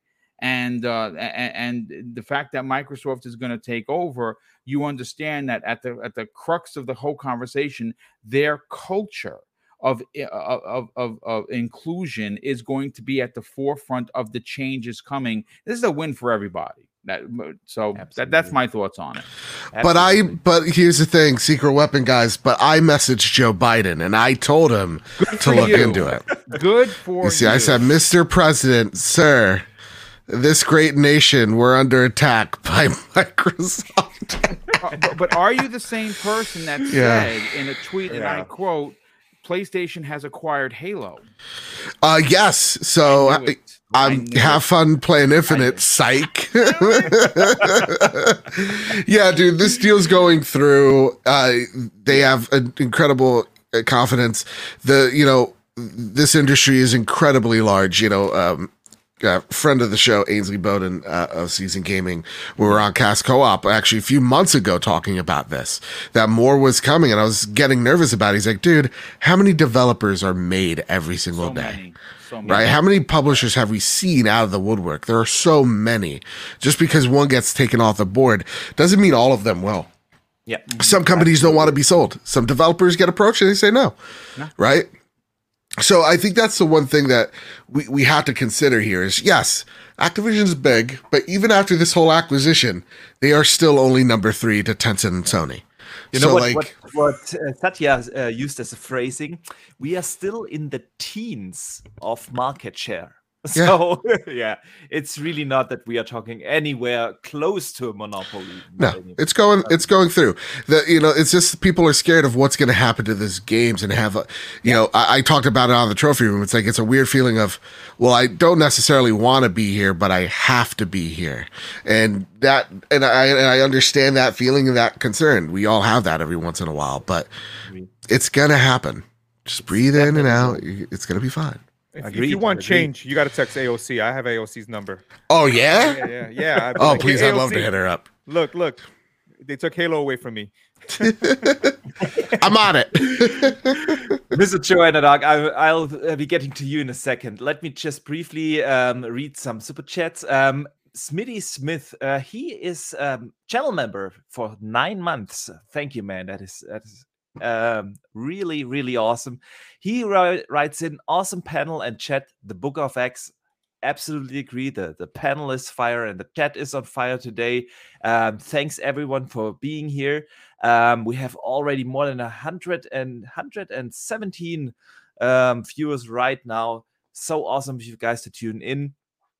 And Smitty Smith sends in an additional super chat and says, Breaking news Microsoft has just acquired Earth. Lol, the Book of X. yeah. Uh, oh. They definitely have some fundings. Um, okay, guys. Uh, Satya also spoke a little bit about their plans with Activision Blizzard and what was the reasoning behind that. Um, and uh, that was actually quite interesting. He said in an interview that Activision Blizzard will help them to build a metaverse, basically the new internet, uh, is what he said.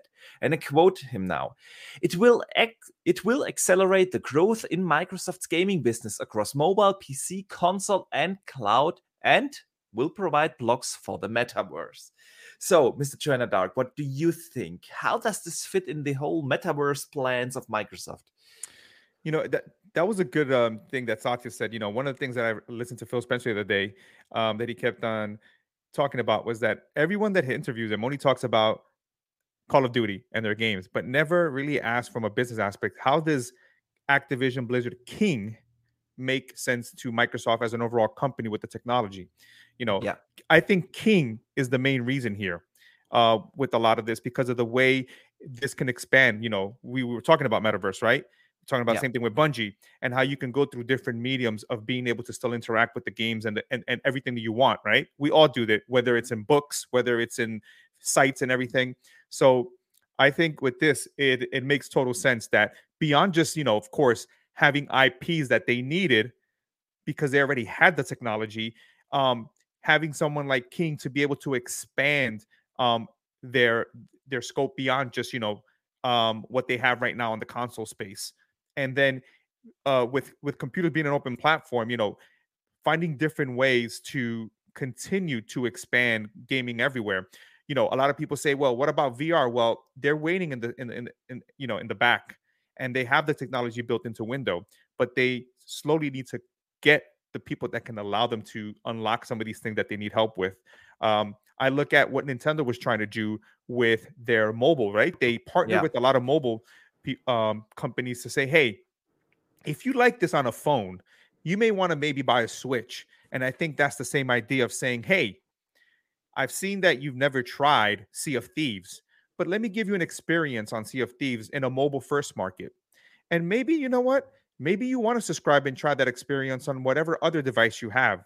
Oh, yeah. you like Sea of Thieves? Hey, guess what? We have a Sea of Thieves experience over here on VR or in some type of or other on you your know, on your TV app through xCloud or whatnot. Yeah, and and you know, as gamers, I know I know myself as a Metal Gear fan. I've explored every type of whatever metaverse Kojima's made for us. Um, and I'm always there, you know, going because I love game. I love Kojima's game. I love Metal Gear. So whether you know whatever they provided me, I want to be there. And I think that's that's a thing that from Microsoft, this is just this is also technology that's going to help them also do other part to other sectors of the business as well, not just gaming, but other sectors that Microsoft hits on the business. And you know, working in the Microsoft stores, one of the things that we always try to see uh, think is how can our you know Hololens you know impact businesses right? And we used to have a demo that i used to love that i wish um, when i if, when i went to school and i was doing pre-med was putting the hololens and looking at the whole anatomy and kind of going bit by bit and learning about you know hey this is what happens here. And this is how we demoed to companies hey you want to invest in something like ar these are some of the things that it can do to unlock.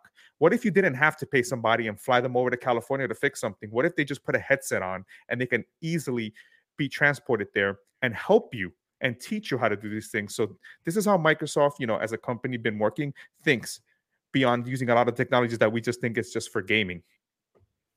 Yeah. Yeah, I agree. I, I agree.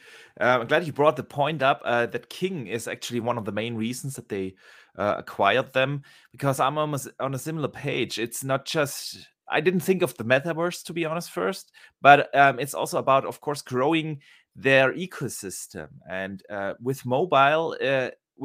They they or Microsoft said openly that they want to have these 3 billion gamers uh, in their ecosystem and they want to reach them all and you can't do that without mobile because mobile is by far the biggest um, ecosystem uh, out there. So uh, if you want to to get that ecosystem mobile in you got to have a well established publisher lure combine their games somehow to game pass and then offer them additional chances to play their games through xCloud on their phone. These mobile first gamers, those especially in some regions of the world. Yeah, that's that's how you grow your business. But great points. Um, Joe, uh, boom, do you want to add something to this? No, I think everyone has yeah. been completely yeah. on point, to be honest. Yeah. Agreed. Good. Uh, boom, I know you gotta go um, real soon. Do you have time for one more question? Absolutely. All right. All right. Um, last week we learned that Blizzard is working on a new survival game. They have announced that. This week we learned that this game has been apparently in the works for four and a half years. Um, this comes from a couple of uh, LinkedIn profiles, one of them being the project lead, which dates back the game to July 2017. So, what do you think? Mike Ybarra has said uh, he has played uh, dozens of hours of the game. Um, apparently, it's four and a half years in the making. Do you think this is going to be one of these these games that they announce uh, rather close to when the deal is officially officially through? Yes, I do. I I I think that one. I mean, if if just look at the timelines, right? If the game is supposedly have been in in production for four years, let's just say four for for S and G's, right? Um, and uh, this this deal takes. I don't think it's going to take the 18 months. To be honest with you, I don't think we get this in, uh, yeah, the deal do, in June. I personally see February, March, early of next year, very similar to what happened with uh, the Bethesda deal. Um, I think that once that deal is done, uh, you're going to see one this game along with several others. Because from what we understand, there were several games at Activision that were potentially being put off from being made because it was an all hands on deck to bring out, you know, to, uh, for Call of Duty. Which that one that's one of the things that excites me so much about the deal is that a lot of these studios have such a rich history with games. They're now going to be able to actually make games that don't say Call of Duty. So this is one of those yeah, games yeah. that you'll see put out there. And I mean, again, I, a game that's in development for four years already. How close is the game to being done? I I honestly don't know. But if you add another year of development, maybe this is one of those games that come out, uh, you know, uh, six months or a year after the deal is announced, and uh, that that's exciting. Uh, again, I I'm not a big survival guy to be honest with you, so I don't know if the game is going to be for me, but it's certainly going to be for like my brother Neo Mental, who absolutely loves survival games. So, and yeah. here's the thing: if it if it's good, and it probably is going to be, it's going to do a lot for the PC um, gamers who gave up on Blizzard thanks to poor management. So this is it's it's exciting. It's very exciting. Yeah, it absolutely is because we know that whether the games are for you or not, Blizzard puts out quality games. I can't think of a of a Blizzard game that wasn't top notch quality. So definitely exciting. anyone else wants to add something? Otherwise, we send Boom out and Hopefully, it's good. That's all. That's all I got. I'm praying to God it's good because it. it's, it's Everwild. It's ever wild. It looks like it's ever wild. Oh God! Surprise! that was the reboot that we heard. Uh, the development reboot. Yeah, yeah. I, I, I, mean, real quick. I mean, there's been a lot of projects that were canceled, and um, hopefully, we can see even Ravensoft had some projects canceled as well. Yes. Yeah. Yep. Yeah. True. All right, boom. I know you got to go. I want to thank you so much for taking the time out of your busy you, schedule everyone. and joining us here today. Um, yeah, let people know where they can find you, what you've been up to, and what you've coming up. Um, yeah, well, I'll keep it short and sweet because I don't want I don't yeah. want to hold up the show. Listen, if you, it, I know everybody in the chat, so you've already following Double Barrel Gaming on YouTube.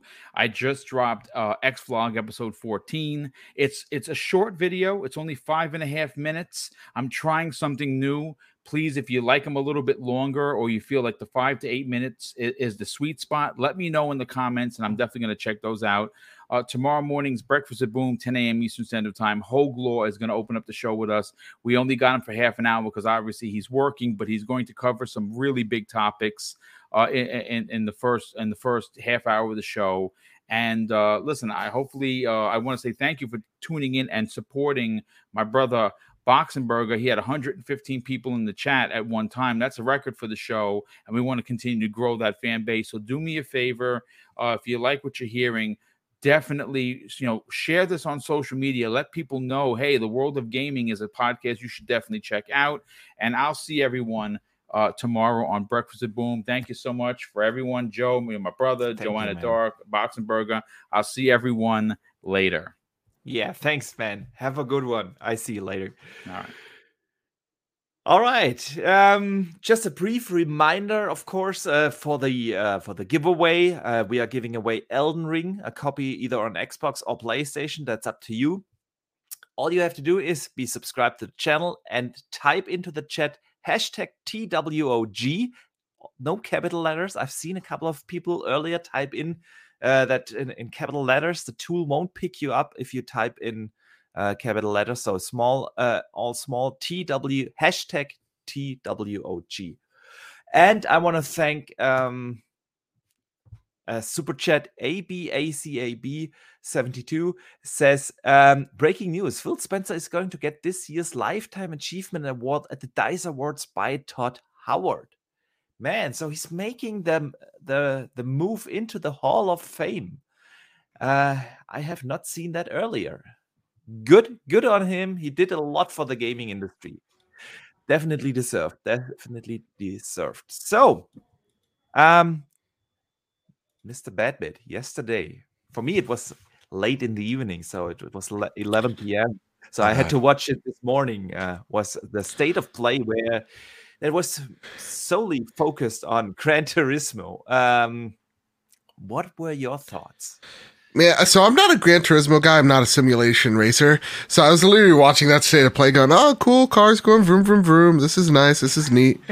um, and I like literally just like because I know nothing, so I'm like, "Yeah, but like Forza looks better than this, right? Like, is it is it yeah. Forza looks a little better?" And and I walked out, uh, going on on socials, and from my inbox to just the community that is Gran Turismo everyone's super excited about this game. It seems like this is the game that's going to return the form for their franchise. Um, the one thing that I really liked was um, you're actually diving into the legitimate history of all these car companies um, and the the the cool way the photo mode works uh, is really interesting. I want to see how how th- that gets implemented. See if a dumb dumb idiot like me can do it. Um, but like for me, I'm not a simulation guy, but I do respect that they're like, yeah, we have thousands of parts and they're all rendered in like 4K and they're all like pristine looking down to the goddamn brake pad. Uh, that's that's pretty remarkable, man. So I'm I'm really happy for this fan base that I am totally alien of because it seems like they're getting the game that they've been wanting for years now. And it's awesome that that's finally coming to fruition. Even as a non car guy myself, am I going to check this game out? Possibly. There's a chance, but I don't know if it's it's on day one yet. But um, I, I'm, I'm curious to know what you guys think because again, I'm not like a a huge car guy. I do though respect the 30 minute state of play for this game. Like that, yeah, that's I a lot that. of time for the deaf. I to, love that that the, that the game gets actually a, a, good spotlight. Yeah, that they can explain the different aspects of the game. That the format is definitely awesome. Um, I'm in a, in a similar bag like you. I I'm not a big sim racer. I love racing games more on the casual side of things. So Forza Horizon, uh, even a Mario Kart is way more my bag. There we go. Absolutely, I'm, I'm right there with you. Yeah, um, than these hardcore sim racers. I like to look at them always from a tech point of view. I, I like technology. I like uh, to, to to to see how engines work, how they do certain things, and um, when they showed uh, Gran Turismo, I think was last year, I wasn't really, really convinced that um, this is actually a, a, real, yeah, step up in, in, terms of graphics. And we know racing games usually are these graphical showcases. Um, but I was really surprised what I saw uh, seen yesterday. It, it, really looked good from, from a technical perspective. Uh, they had a couple of great effects in there, uh, especially in replay mode. Um, really looked awesome. I yeah. like that. I like uh, uh, one of my good friends. He's uh, actually he's kind of sick right now with COVID. So ah. uh, all the best to you. Um, is Forza Irvin? He's a has a his own YouTube channel uh, fully mm-hmm. solely focused on racing called Racing from Home. So if you are into racing games, I highly recommend to check his channel out. He, he I talked to him earlier a little bit. Uh, he said well, the big thing about Gran Turismo really was the, the physics, uh, the, the, uh, the driving physics, and that is what he, got him excited. Um, uh, the the entire thing they've shown with with the uh, rain puddles, um, how they ad- adapt to the driving mechanisms, and what they have done there in to improve that. Uh, these kind of things. Um, so it definitely looks like a, a great sim racer. Is it for me? Uh, probably not um, especially not at the at the price point of 80 euros i have to admit that that's depending on exchange rate around about 90 us dollars that's what they charge here in in germany uh, or europe for for playstation games these days so if i'm not 100% convinced uh, i'm usually uh, waiting on on these kind of deals because it's um yeah and that's that's what I will uh, do with Gran Turismo here. But um, Mr. Joanna Dark, what were your thoughts? You know, I'm I'm not a simulator person. I mean, you you put Mario Kart. I'll tell you that type of cart, the type of wheel you put on that cart, everything. Yeah. I'm good. you talk about you know twisted metal. I'll tell you what Axel's wearing today. You know what Sweet Tooth is doing. But um, I looked at the 4K stream because I mm-hmm. wanted to look at it from a critical, you know, eye, different perspective, and I wanted to see it its how it looked. Right. Yeah. I was impressed by the rain and the detail the fact that when you go over you know that uh, a part of the track dries up i like those like nice details that they put in and to me as a person that doesn't even know about cars in general i just know that i bought one and it takes me to point a to point b um, I like that this is for people that really want to get into that are car enthusiasts. You want to talk about pimp my ride? This, this is the game for you right here. you know, going in there, pimping your ride.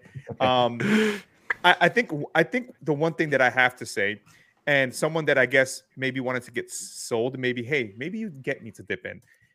They showed me too much of the replays, and they cut it where they didn't show me enough of the game, and it maybe fair. So, but knowing in the past regardless of whether some of them haven't been great, I know they always go for that realistic feel. Um, and I'm I'm happy for everyone that's been waiting for this game, especially with Forza being out in this game, you know, being a staple uh, with such his, rich history on the PlayStation. I'm happy that they're getting this game, and it, and hopefully it's what they're waiting for. I mean, it looks like it's um in its own way has its own metaverse, right? You can yeah. share your cars here, you can show them. I mean, TikTok, you can put them on your own, you know, they might they might have their own Tinder in there, so you can date your cars. I think Jeff Grubb put something yeah. like that. So it, it's overall um, it's exciting. Now, if this comes on Spartacus, why not? I would jump in yeah, and exactly. you know go ahead and put those cool replays and puddles and be like, all right, I crashed. Yeah. yeah, right there with you, right there with you. All right. Um I want to catch up on a couple of super chats before we move on. The first comes in from Safe Space Invader, who sends in a $2 super chat and says, Great show. Pedal members always bringing it. I couldn't agree more. The pedal is absolutely awesome. Thank you so much. Um, then we have Drawn TJ with another generous super chat of $5 who says, Who do you think will win Forza Motorsport or Gran Turismo? Yeah, I don't know. Uh, I, I, I don't know whether I, I I, like I, which will be the like more beloved game for yeah exactly races? i don't look at yeah, win, uh, as long I mean, as people enjoy the game i i, I think the i think they're both sims and yeah. at the end of the day i get it we always want to it's about hey who looks better i think what yeah. we should be happy about is that when forza comes out when gran turismo come out they give exactly what they promise, which is a real life simulator for yeah. people that are car enthusiasts. At the end yeah. of the day, that's what I care. See, yeah. with, with with Forza Motorsport, my my thing is, um, they promised a lot. Um, they said it's going to be next gen only because they build a brand new engine. They will completely reinvent the physics system and so on. So the the bar they set the bar quite high. I hope they will be able to deliver. It definitely sounds promising that they take that approach. Um, we shall see. We shall see. Um, I think it's a little bit too early to to, to see uh, talk about that. Give me a kart simulator. I want a cart simulator. That's what I want. Kart simulator. Yeah. My Nation Races. Right we need to bring it back. Right there with you. Races. bring it back. Dave Ramos sent in a $5 super chat. Thank you so much. Uh, what would uh, your guess be as to why Xbox has not yet made a first party Xbox kart racer? So much first party IP can be showcased. and you racing. just mentioned it, Jonathan. Please. yeah. Oh, man. What I love for the next iteration of Crash Team Racing by Toys for Bob to have some of the mascots from yeah have Doom Guy hitting Senua, Conker coming out of nowhere going bonkers. I mean, it's I can only dream of, you know. yeah. No, I uh, I had a similar thought when they acquired Activision and uh, they were uh, and, and, I was looking through what what IPs did they actually get because there were so many and I thought, yeah, I mean, uh, Xbox is kind of missing that um, um, the, those games uh, that are for the younger generation as well. Uh, there are not too many uh, uh of them, in uh, at least from the first party perspective. And um, a kart racer would definitely be so, awesome. And Boxenberger, there was a game that probably nobody knows. It's called Project X Zone, and it literally took all the properties of, of, Sega. So it had all oh. these IPs: Sakura Wars, Kiryu, Yakuza. It was basically a mashup RPG of all these like really Japanese titles. I would love to see something in that vein, uh, and it's a you know of an RPG with all the characters kind of coming into the universe, kind of like a whole multiverse. Where you mm-hmm. have Marcus Phoenix, you have Senua, you have everyone, you have Steve from freaking Minecraft, and just fighting a bunch of people as an RPG. And give me all you know. I know you don't like a lot of the RPG, uh, the anime talking. Give me some of that yeah. too. nice, nice. yeah, in the end, it's all about diversity. I think uh, that that is what makes a makes a great platform. Okay, guys, one last thing I want to briefly talk about. Um, in, in light of the recent news like Bungie and and uh, Satya Nadella speaking and the state of play, it kind of seems small right now. I just wanted to bring it up real quick. Uh, two major games were announced uh, coming to Game Pass uh, this week, um, and that was MLB The Show coming again, not just to Game Pass, also to the Switch, which is is uh, great to see that they continued that deal from last year that really made the headlines last year, and um, it was announced that at least part of Crossfire X is coming to Game Pass because that was the one exclusive game that apparently didn't launch in Game Pass. Now, at least one of the two campaigns um, is going to launch in Game Pass. Please, Mr. Badbit, you wanted to oh, say something? Yeah, no, no, no, no, no. Uh, listen, MLB the Show on Switch, like a PlayStation game on a Nintendo oh. console would have been the headline this week. would have been, yeah, would, would have, have been. been. man. But oh my second. Uh, and like and that's the thing, they didn't really show any gameplay for this much. It's just like it's here. Um, hopefully now they'll know with the server capacity because of Game Pass and now added Nintendo Switch. They'll know how to, you know, handle the server load. Um, and when it comes to Crossfire X, man, I just hope y'all enjoy it. I don't have yeah. it. I don't think this game's going to be good, guys. I've yeah, been I've been beating this. I, I've been beating this drum. Actually, yeah, been beating this drum since day one. I don't know why anybody was really excited. So, for, we saw the multiplayer, so and I get it. X is not going to give it to us. No, X is not going to give it to us. X is not going to give it no. to us. And I think it came I, on Game Pass because there's no coverage on it, man. But I mean, it's just silently coming out nothing. No buzz. I know, and and they're just like, yeah, whatever. We'll put it out anyway. Yeah. Elden Ring, Sifu, yeah, Crossfire X. I'm like, where? Why? Yeah. Wow. Uh, I, I, I, too. All these. I, I love Remedy, and I bet they're going to try their asses off with this one. I bet the story is going to be fantastic. But man, I don't. I I looked at that. I played that game. It was not good. like, I multiplayer or the single I haven't played it. The multiplayer. The multiplayer. multiplayer. two yeah. Smilegate is making the multiplayer, and I know it yeah, but, generic. Yeah, but like, like honestly, how different can these games be from each other in terms of how the game itself controls? Right, like you have Battlefield and you have the feeling, Battlefield campaign. Yeah. It they have the same feeling uh, and they shoot the same way. Um, you can't make us, you know, I don't know. I have I no, mean, again, I have no faith. Crossfire X, I mean, it looked like Crysis to me a little bit, the way mm. it was looking. Mm-hmm. Um, I, I thought this was a Game Pass game. And, you know, when I heard that it wasn't, I'm like, well, you know, from the coverage I've heard also was that it was kind of very generic and boring. Mm-hmm. Um, yeah. So I hope I'm wrong. I hope I enjoy it, but yeah. I would have want both chapters to be included. And I guess I'll yeah. wait for the next chapter. You know, we'll see. Uh, Crossfire yeah. X. Now, one thing we forget, I know we make fun of the Switch with MLB, but they did port it to the Vita years ago, and oh, it yeah. ran decent. So I can imagine with better tech, um, you can definitely. But you know, I have XCloud, so I can definitely just get my backbone and just play MLB that way. So I'm excited for yeah. that. Yeah, yeah, yeah. Yeah, no, uh, on Crossfire, I'm I'm right there with you guys. Uh, there's really no buzz around the game at all, and that kind of worries me. I thought the trailer that they showed about a year ago um, looked actually kind of cool. I thought it's going to be like this bang bang Call of Duty campaign, yeah, just probably hopefully with a good story from from Remedy. Um, but now, since there's really no buzz around it, um, nobody's talking about it. There are no previews, no nothing. Um, well, and the game can be purchased for uh, twenty bucks. Um, so I I don't know what whether we should expect uh, big things from this game. Will this uh, be Remedy's first bad game? Oh, good question. No, I, I, wouldn't give it to him. I, I, I, hmm. I, wouldn't do it to Remedy like that. I'm just yeah. saying. I hope not because you know I, I love Quantum Break. I love Max yeah, Payne. I love everything Remedy's made up to this point. Yeah, yeah, agreed. Yeah, we shall see next week. All right, guys. Um, I actually had a couple of other smaller news bits uh, that I just want to read out and get, get a thumbs up, good or bad news. Uh, apparently a, the Cyberpunk Next Gen patch leaked on the PlayStation Store. Uh, there was a change in, in the cover image that was uh, uh, visible in the in the store, and that uh, and everyone is expecting now Cyberpunk to uh, to get that patch soon. Do you think that's a good idea? It made me play this game. I'm gonna say no. So I am gonna I'm, I'm gonna say this. Cyberpunk is a good game.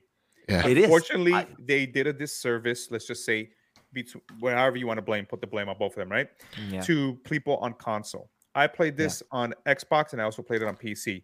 It's unfortunate that it's a game that got a bad reputation, but in there, there's good stories. Now, did it need a lot of it? Was it unfinished? I think so. And that's the reason I stopped at 60 hours because oh. I wanted to get the full experience and what actually this game was going to be. One of the things that I did love about it was that it was what what um CD Projekt Red does good in The Witcher. A lot of the side story and the world building that was the crux of the game. Yeah. You know, mm being able to go on a mission that I randomly ran in about a person who want to repent in death row and go around then getting paid by someone to be like, hey, leave them alone because we want to make a reality TV. I was like, what? Or a serial killer that I was hunting down that was putting people in a barn. All these stories within the whole context was amazing. And I also think that people did the No Man's Sky thing. They hyped this game up to be something that it was not. Yeah. When I came into this game, I knew what I was getting. It was going to be something with Keanu Reeves, something nice from from CD Projekt Red, um, and I enjoyed it for what it was um, and I saw the potential. So that's why I stopped and said, you know what, I need this next Japan because I want to see. You know, I came back mm. to The Witcher after paying 200 hours of it years ago, and saw the what they did with the menus, what they did, all these other things. So I said, I'm not going to do what I did my what I did with Final Fantasy 15 and what Square did to me. I played on the PS4, and then they gave me the real version years later down the road. So um, I just hope that it does get the love and a lot of people. I think a lot of the hate was just people getting on on this bandwagon of just negativity saying they like they didn't like the game, but they never really went in and played the game. But I do yeah. understand where the backlash comes, where they did lose the trust uh, of of the customer base and overall mm-hmm. the people that said, "Hey, we we trust you." Yeah, um, I I played it from start to finish. I played it on the Series X at the time, um, and I didn't have that many issues. Um, to be honest, uh, I think m- most technical issues were on the, on the last gen consoles.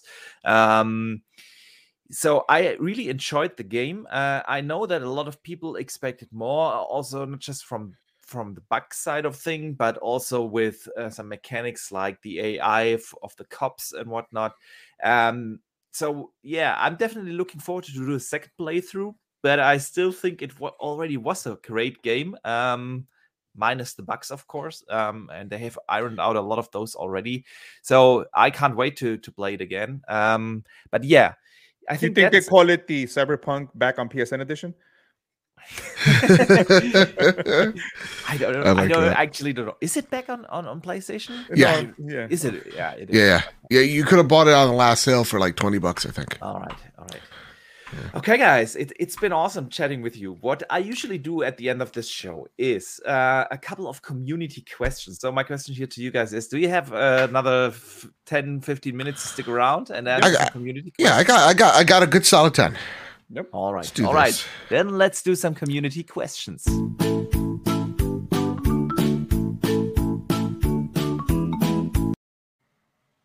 All right. So we are getting the uh, community questions started.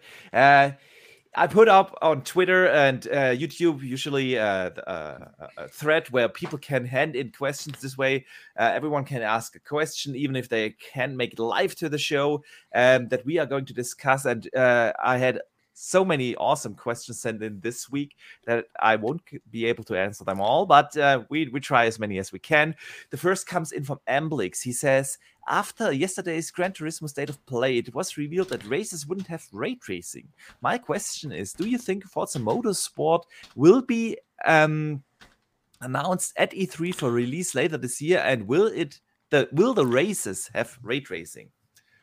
Do you guys think we will get an announcement of Motorsport this year? Yes. Yes, I think so too. Mr. Joanna Dark also.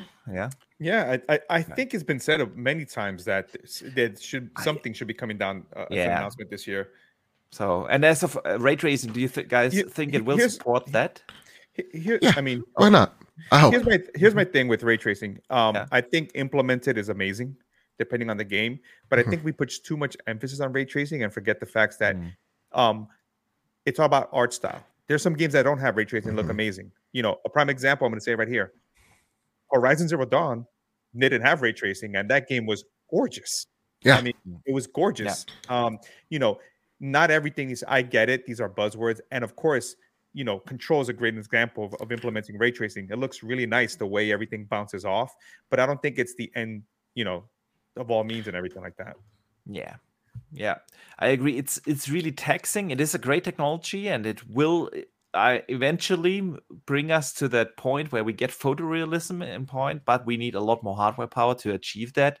And uh, for me, it's always a trade-off. But I think it will Forza Motorsport will have it because they have talked intensively when they talked about their new engine, how they. Uh, how uh, ray tracing will allow them to get uh, better lighting, especially in the interior of cars during races and so on. So I think we will see that. Um, the next question comes in from Kirby Louise. Um, he actually wrote in two questions. I'm just going to pick one here. Uh, he asks, "How do we get Nintendo to not be so insanely out of touch?" Stop buying their stuff. Yeah, it's probably the only thing, and I think most of us are yeah. part of the problem. Because we all like, I have that. Like, I'm like, oh, I'm so tired of Nintendo. They treat us. They really do. They're the, they're the ones that treat their fans like garbage. And but we keep buying it because they don't care because they know that you're going to come back because they have Mario and nobody else has Mario until someone actually does make a Mario. Uh, it's it's it's going to remain this way. I mean, I didn't want their expansion pass, and the minute they put Paper Mario, guess what I did? I took my credit card out and I said, "Paper Mario and win back here. Take my money, yeah. Nintendo." Yeah. So I am also attributed to that bad habit. You know. Yeah, uh, agreed. Um, I'm I'm also part of the problem. I, I, always get annoyed. I still buy their stuff. Um, you know, here's my thing. Like it's it it's it's hard because you want to enjoy these things because you love them. Yeah. It's the same thing with Activision Blizzard, right? I love Diablo 2. And I understand that there were people that say I'm not going to support. And it sucks because I understand where you're coming from, but there's other ways that you can still enjoy because you're still putting money, you know, you're still supporting yeah. the devs and say thank you for your work. Um, and make your your voice vocal to help these people that need help. So again. Mm-hmm. All right. Another question comes in from you. He asks Do you think the Bungie deal could cause other PlayStation studios to ask for similar independence like self publishing? Mr. Badbit, what do nope. you think? No. No. I think so, I think so either. I if if they are already part of the organization, they won't give them that independence. Just yeah, I don't I don't think that's going to happen. What do you think, Mr. Joanna Dark? No, um, I'm gonna have to agree with Mr. Badbit. I mean, I think yeah. it's it's a, it's a unique situation, and and even when you listen to the whole deal, you can look at it however, however you want. Um, sometimes there's things you come to the table. Look at Mo Mojang. Mo Yang yeah. is a similar case where it is sort of independent but it's owned by Microsoft. And it just comes down to, hey, what was discussed? What were the needs at the time? And it just, you know, it just makes sense. So yeah, no, I don't I don't think so. All right. Before I read the last question, I want to remind everyone uh, to enter the Elden Ring giveaway because we're going to draw the winner, the lucky winner, right after the we discussed the last community question for the day. Um, so to enter, please type into the chat, be subscribed to the channel, and type into the chat hashtag TWOG, all in um, small caps, no capital letters. Otherwise, the tool won't pick you up. Um, last chance to enter while we talk about the last community question coming from Straight Edge H8. Uh, I hope everyone has seen that awesome Halo trailer uh, because uh, it touches a little bit on that um, for the Halo series. Um, I know Xbox is focused on gaming first, but with shows like Halo and Fallout on the way and many more IP, they can turn into movies and shows. You, do you think they will try to get into movie streaming as well? Or make a good partnership with, for instance, Warner Brothers? Um, right now, they got it with Paramount Plus. I believe, please someone correct me, that Fallout has a deal with Amazon, Amazon Prime, right? Yeah. So I, I think they're going to be shopping around their IP. They're not a production house. They have no desire, from what I understand, to be a production house. But that's right now. Who knows if that yeah. changes? Um, so yeah, I, I, I, I would say I don't I don't know if it's like I know we all have this fascination with WB. Um it ain't it, guys. Uh that that's a dream that I could say if it if it if that yeah. does happen, Joe's out of a job. So please don't. Because Joe's going to be working at WB. exactly. yeah, you heard it here first. I am the Batman. I am the you, knight. Yes, yeah. you are. Okay. Um.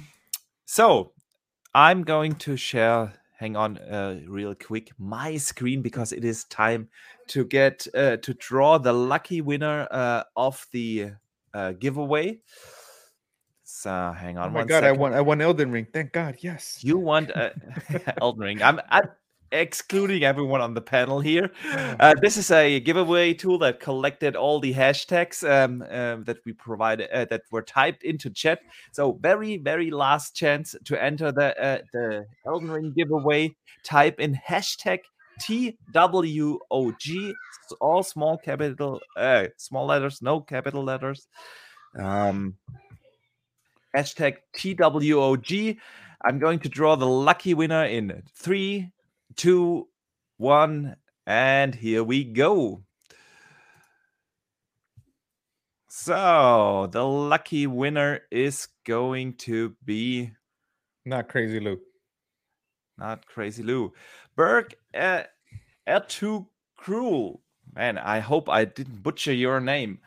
Congratulations, congratulations uh, on on winning the copy of Elden Ring.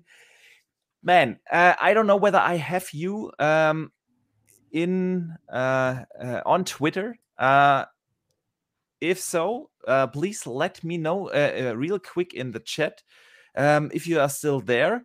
Um, otherwise, we need to. Um, so I'm gonna give you a second. Um, he said if, he, if the name is Turkish, so don't worry about the name pronunciation. yeah. I'm, I'm, sorry if I pro- yes he is here um okay congratulations man you won a copy of Elden Ring dude do me a favor um hit me up on Twitter um, in the DM. Uh, let me know the region you live in. I assume it's Turkish, but just to make sure. And um, also let me know whether you want a PlayStation or an Xbox uh, code for the game. Um, if you can't reach me um, through that, there's also in the description of my YouTube channel an email address. Yeah, you could also write me there, but you gotta do it from this account. Uh, just to make sure that I know it is actually you. Um, all right, congratulations to you, man. Um, and thanks again to Jay who who sponsored the uh, the entire thing. Um, this really goes out from him. He approached me and he said he want to make someone in the community really happy. Uh, so big congratulations and a big thank you to Jay again uh, for for providing uh, this code. All right. Yeah, that already brings us to the end of the show. Um, I want to say a big thank you to you guys. Um, of course, also to Boom. Uh, he also joined earlier, but uh, Mr. Badbit, Mr. Joanna Dark, it's been an absolute pleasure um, having you here on the show. Um, Mr. Badbit, let everyone know what you've coming up, uh, where they can find you. Thanks again for joining. Dude, you're muted. Mr. Badbit, you are muted. We can't hear you. I'm so sorry. I said I had a lot of fun before I just started breaking down at the end of the stream. My sinuses are really getting to me, so like I have to close one eye in order to like to talk and not sneeze. Um, but you can find me over at Mr. Badbit on Twitter. You can find my show at PS Trophy Room on Twitter. And you can find the Trophy Room, a PlayStation podcast uh, made by the players for the players, where each and every Thursday, me and my best friend Kyle talk about the latest and greatest in all things PlayStation. Uh, you can find the Trophy Room on Apple Podcasts, where we're giving away a copy of Horizon Forbidden West if you rate us five stars on iTunes and you share it out to us. And we're also doing an Elden Ring giveaway as well if you rate us five stars on Spotify and you share that out to either me at Mr. Badbit or at PS Trophy Room.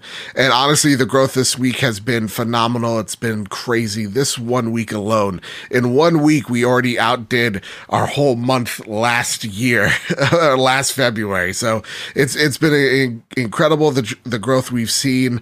Um, if you don't do the whole podcast thing, I get it. I understand. We also have the video version on YouTube at the Trophy Room Show. And yeah, dude, thank you. This was a whole whole lot of fun, man. You got a special little show here.